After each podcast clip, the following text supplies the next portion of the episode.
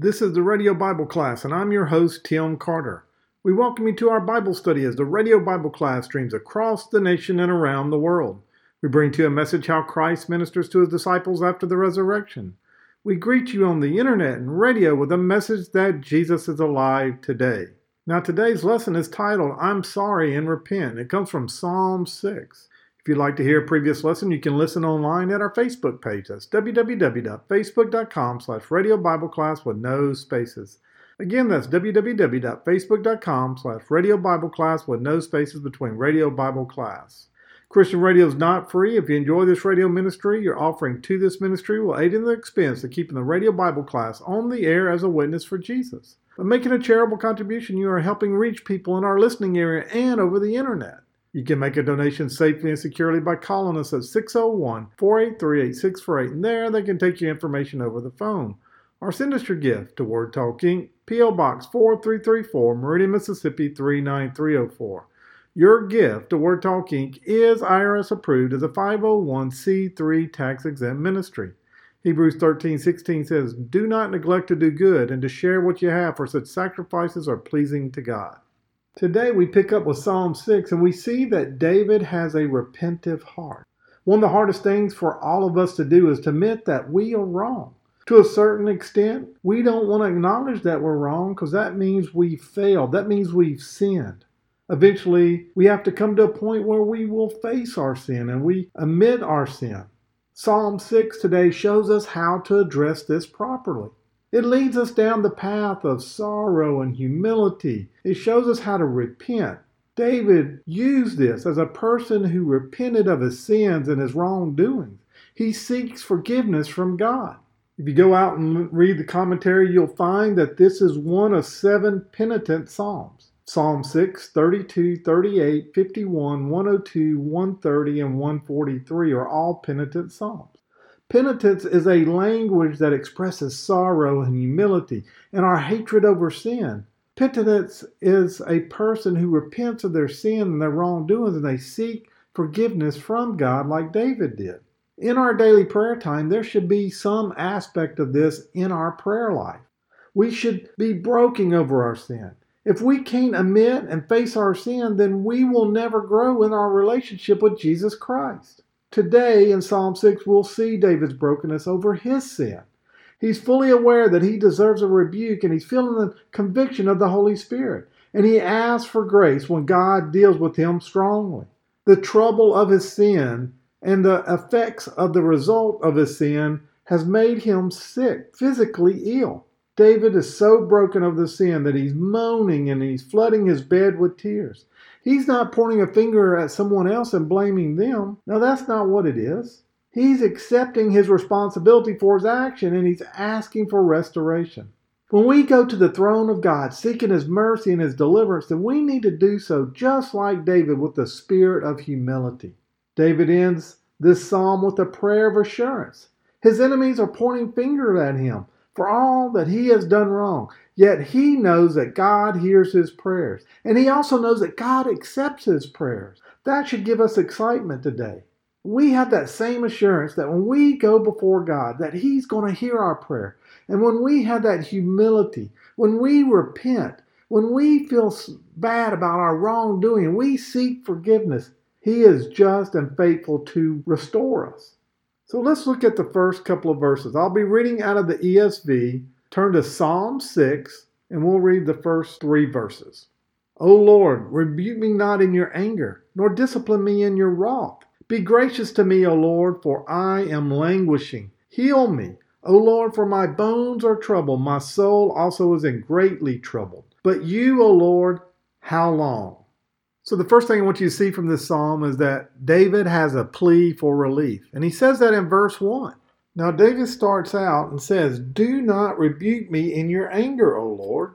We don't know what the occasion of this sin was, but because of David's sin, he sensed that he was under the rebuke of God. Therefore, he called out to God to lighten his punishment. You know, everything that happens to us is not God's hand, a lot of times we suffer trouble because we brought it upon ourselves. But nevertheless, there are certain times when the Lord does bring punishment above us. Listen to what Hebrews says. Hebrews 12:6 For the Lord disciplines the one he loves, and he chastises every son who he receives. So here we see Paul saying that God does chastise us at times. Just like the Bible teaches us that we should spank our children, God sometimes has to spank us too. So you might ask, Tim, what is David being chastised for? Well, first of all, the commentators say that this is probably written after he had his affair with Bathsheba, and he was called out by the prophet Nathan. Remember, he did ask for forgiveness, but he suffered a consequence, and he wound up having to lose that son that was born out of wedlock or produced out of wedlock. This psalm doesn't tell us what he's asking relief from. It also could have been, if you remember, God also punished him after he numbered the people when he wasn't supposed to. If you remember about that, God sent a plague that was over three days and it killed over 70,000 people. And David was broken over that as well because he knew that he caused his people to die. Depending on what went on, you can see why David was physically tired and he was spiritually tired and he was asking for relief from the Lord. How he pleaded for the Lord to have mercy on him. Now, David goes on in verse 1 to say, Nor discipline me in your wrath. So we know that God does chasten those or he does discipline those that he loves. We saw that in verse 6. If you go on and read verse 7, though, in Hebrews 12, it says, It is for discipline that you have to endure. God is treating you as a son. For what son is there whom his father does not discipline? So again, we see that we are disciplined. It's for our own good. It's not out of anger. It's not that God doesn't love us. It's not that God is mad at us but it is for our own good so we will learn our way. That's what we need to make sure we understand is that God loves us. See, we live after the finished work of Jesus Christ. All that the anger that God would have towards our sin, He poured out on Jesus. Jesus did the finished work on the cross. He doesn't pour out His anger on us, it was done on Jesus on the cross. Now, David didn't understand that. He lived before that time, so he feels that he's not in the right standing with God, and so he asks for mercy. See, God, though, chases us. He loves us and He chases us. He, he corrects us out of love and not out of anger. And we need to understand that today. Now, the next thing we see when we look at verse 2 and 3, we see that there are two kinds of trouble. We see that there is a physical trouble and we also see that there is a spiritual trouble. So let's look at both of those. Verse 2 Be gracious to me, O Lord, for I am languishing. Heal me, O Lord, for my bones are troubled. So, whatever's going on here, it bothered David so bad that he was troubled to the bone. It's a physical trouble. Have you ever worried about something so bad that you got into this physical sickness? If you go and look it up, you'll see that stress, you see that worry, that brings on a physical attack on the body. Satan would love to attack you. Not only does he want to take you down spiritually, but if he can take you down physically also, that's even better. And so what happens is as we worry, as we think about the problems that we have, we become physically sick. And we see here that David says that my bones are troubled. I think about a time that I was going through some stress, a big change in my life, and I couldn't sleep. I physically got wore down to where I was sick with a cold. I had aches over my body. I was trembling because of that cold, almost like I had fever, but I didn't. And it was all over the stress. And I ran my body down to a point because I couldn't sleep and I couldn't rest that I physically changed. And so David says right here, I'm so worried over what's going on to me. I'm troubled to my body. David was physically weak and sick. It says that. Listen to the New King James Version in chapter 2, what it says Have mercy on me, O Lord, for I am weak. O Lord, heal me, for my bones are troubled. The Contemporary Standard Bible reads, Be gracious to me, Lord, for I am weak. Heal me, Lord, for my bones are shaking. Have pity on me. Heal my feeble body. My bones tremble with fear. What we see here is that David is physically sick, and the commentators say that they believe this is because of what he saw. Remember, the judgments that came from both of these were not necessarily on him physically, but again, 70,000 people died if it was from numbering, or his son died that was born out of wedlock. Either way, David is physically sick because he knows that he has created a problem. his sin, and he takes ownership of it. You need to notice that as well. He takes ownership of the sin, but he asks God for relief. Help me. So we see the physical side. Now we also see the spiritual side. Look at verse 3 with me. My soul is also greatly troubled, but you, O Lord, how long? I love the way the New Living Translation reads. It says, I am sick at heart. How long, O Lord, until you restore me? See, David says, Not only am I sick physically, but I am sick at heart. I am sick spiritually. First of all, we all need to understand that we're all sick spiritually. If you've not accepted Jesus Christ, if you've not believed on the risen work that he did. He went to the cross, he died for your sin, he bore your sin, he bore God's anger, and he died for you. If you have not believed on that, if you've not asked him to make him Lord of your life, if you not believe that Jesus overcame death and he, he rose from the grave, if you've not made him master and savior of your Lord, then you are spiritually sick. David says that I'm physically sick, but I'm also spiritually sick. See, David understood that there is two sides. The devil would love to get us down. He would love for us to be so sick that we turn away from our Bible. We quit praying. We quit looking after Jesus because we, we just don't feel like it. I can think about times when I was walking in the ways of the world, when I wasn't doing what I was supposed to do, that I let dust grow on my Bible. There was a time that I did not seek God's face, yet I did I seeked everything else but God. And too many times that's what we do.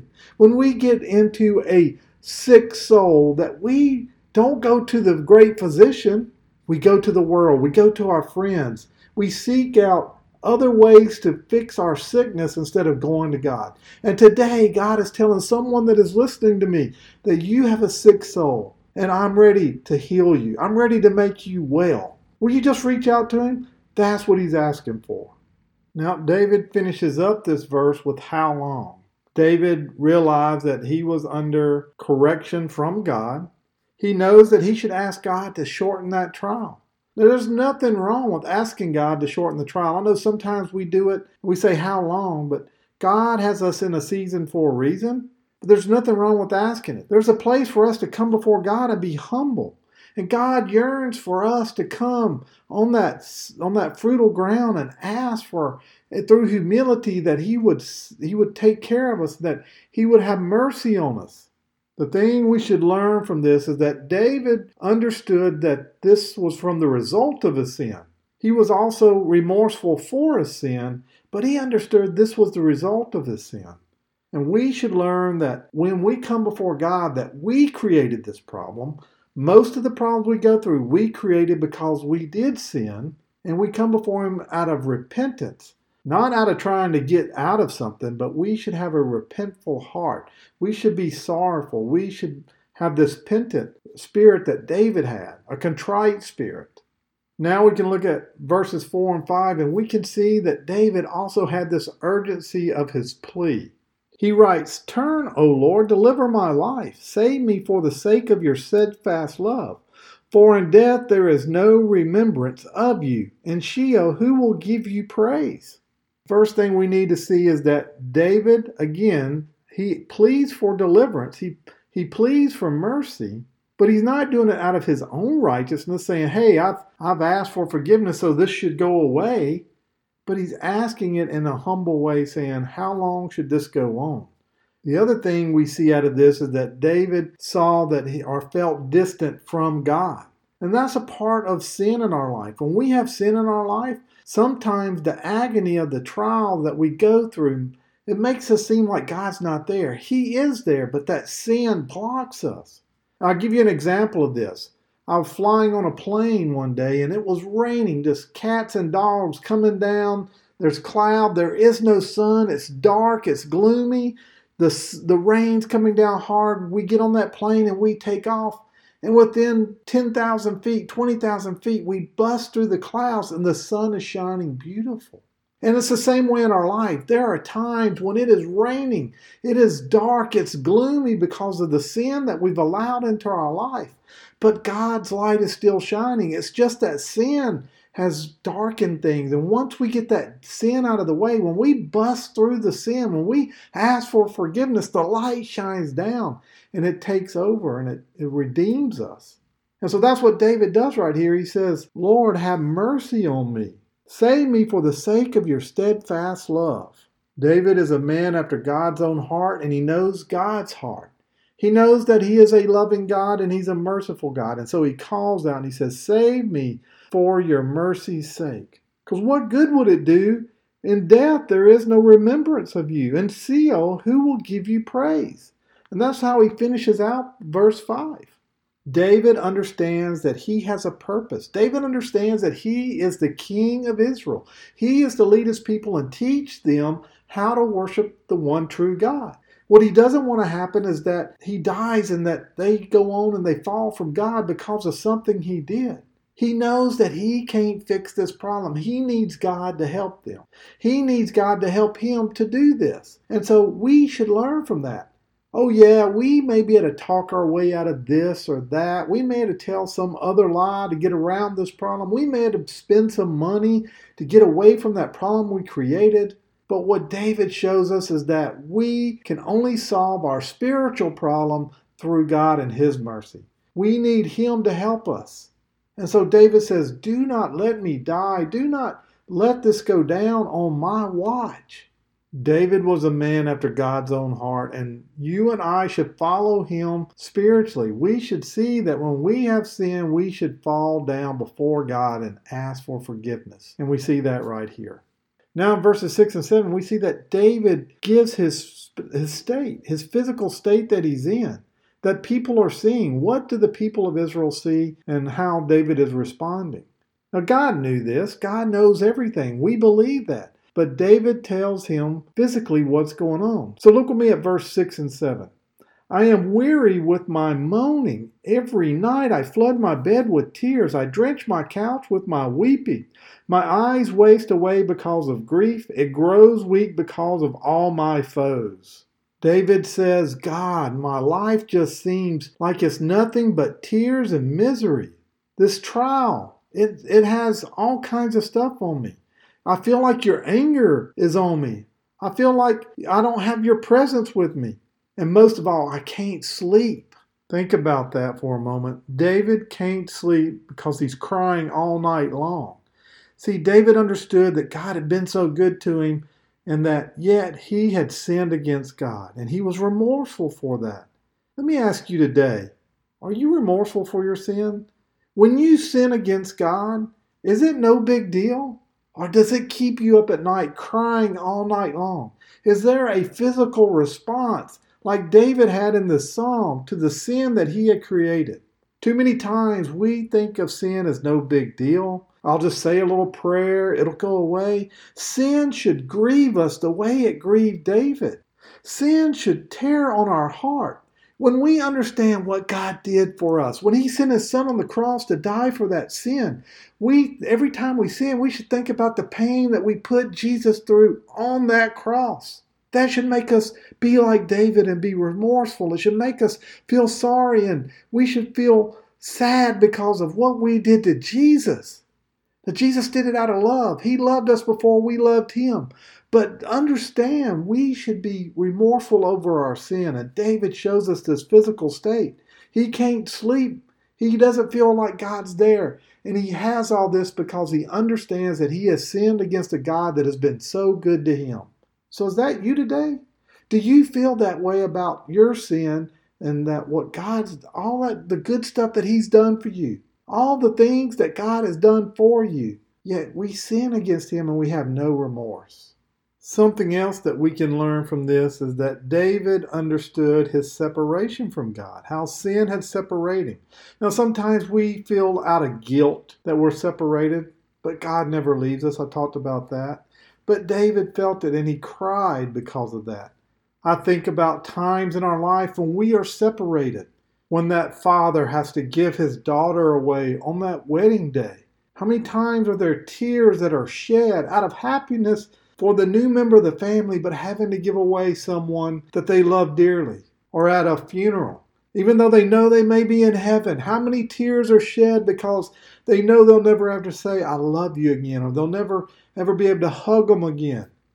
I think about grown men that are brawly looking, that melt over losing their mom or their dad that I've seen in the past.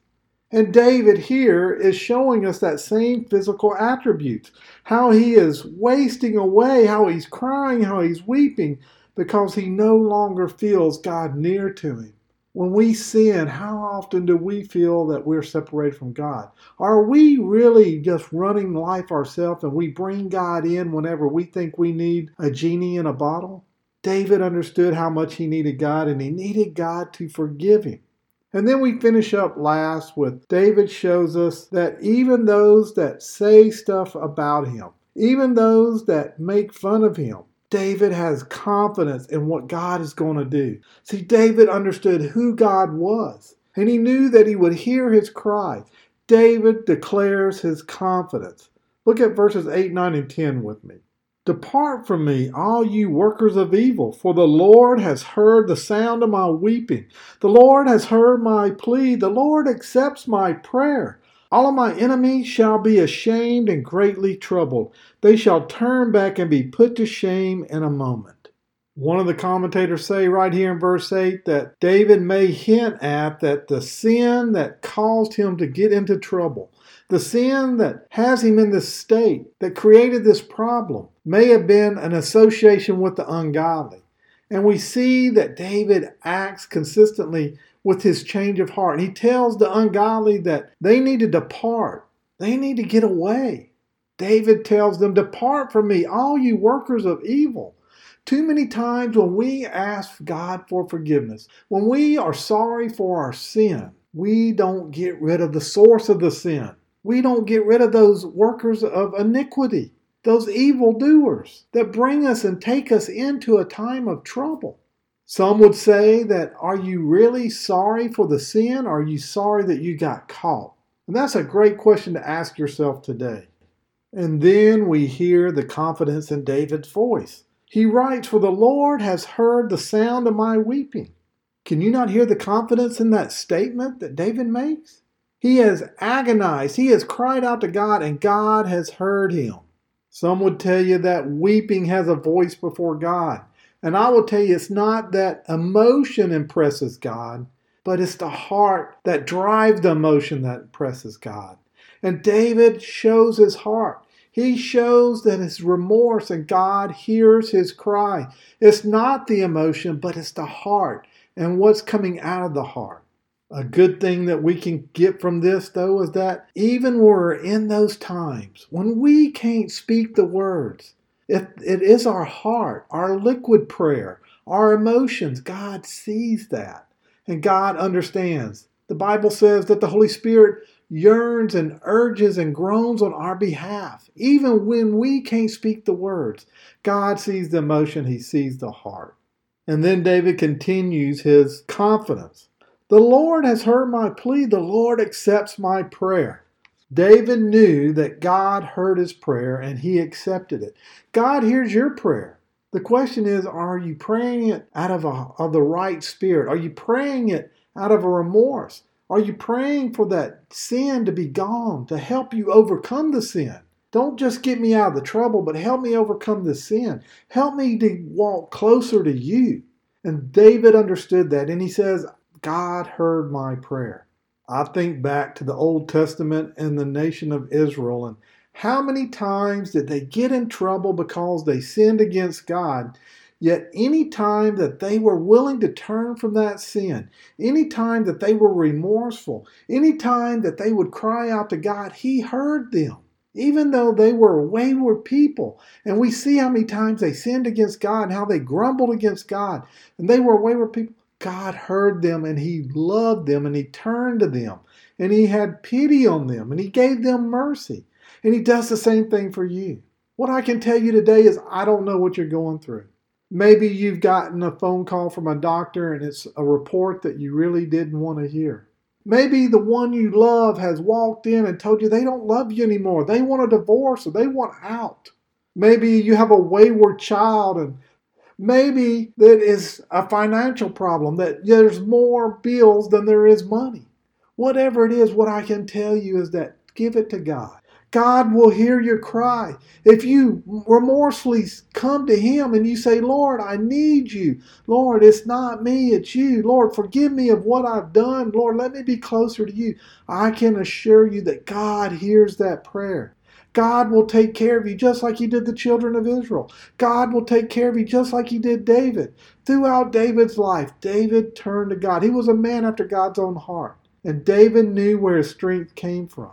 Do you know where your strength comes from?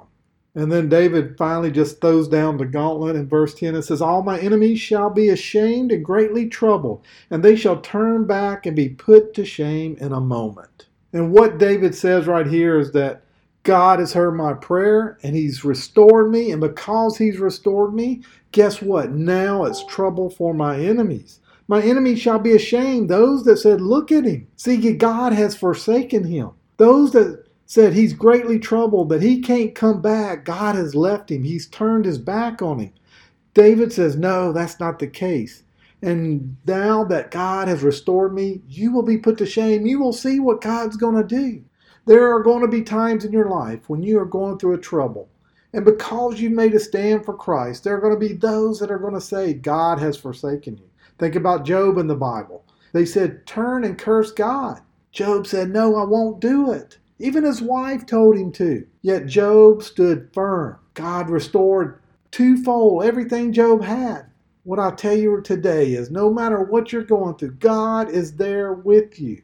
There may be dark clouds, there may be rain coming down. God is there with you. Are you willing to make that stand? Are you willing to walk out in faith? Are you willing to be remorseful of that sin and turn it and turn from it? Are you willing to get rid of the evildoers? Are you willing to say, Get away from me? Because that's what David was willing to do. I started off this lesson by telling you that one of the hardest things for us to do is to admit that we're wrong, to admit that we've sinned. Admit that we've sinned against God and be remorseful for it. And what David shows us today is how that we can have a repentant heart, how we can have a contrite spirit, we need to be like David. We need to be someone after God's own heart. Let us pray. Dearly Father, we come before you today, Lord, and I thank you for allowing us to see the vulnerability of David. Lord, that when life was falling apart, he didn't say, It's not my fault, it's so and so's fault. That's not what David did. David took ownership and he asked for mercy. He asked for your mercy. Lord, I pray for the one right now that needs you today. Lord, that they will see it just like David did, and they won't try to blame, pass the blame, but they will own it. They will turn from it. They will get away from the evil one. And Lord, they'll come back to you. Lord, maybe there's that one that doesn't know you. Lord, I pray for them today. Right now, Lord, that they would ask you to be Lord of their life. Lord, they would believe that you went to the cross, you died, that you overcame death and rose again. And you did all that for the sins that we have. Lord, you were the perfect sacrifice. You were the blood sacrifice that washes us white as snow when we accept you and make you Lord of our life. I pray today that they will do that and that they will turn from their sins and they will strive to walk with you better every day. Lord, we thank you for the many blessings you give us. We're going to give you all the honor and glory. It's in your name we pray. Amen.